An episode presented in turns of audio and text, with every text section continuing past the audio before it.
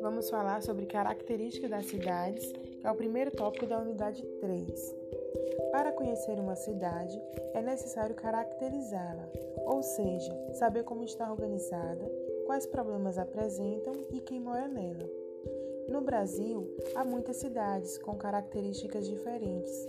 Há cidades pequenas, médias e grandes, de acordo com a população local. Além dessas, as cidades apresentam outras características que podem lhe dar títulos como cidades históricas, cidades planejadas, cidades turísticas, entre outras.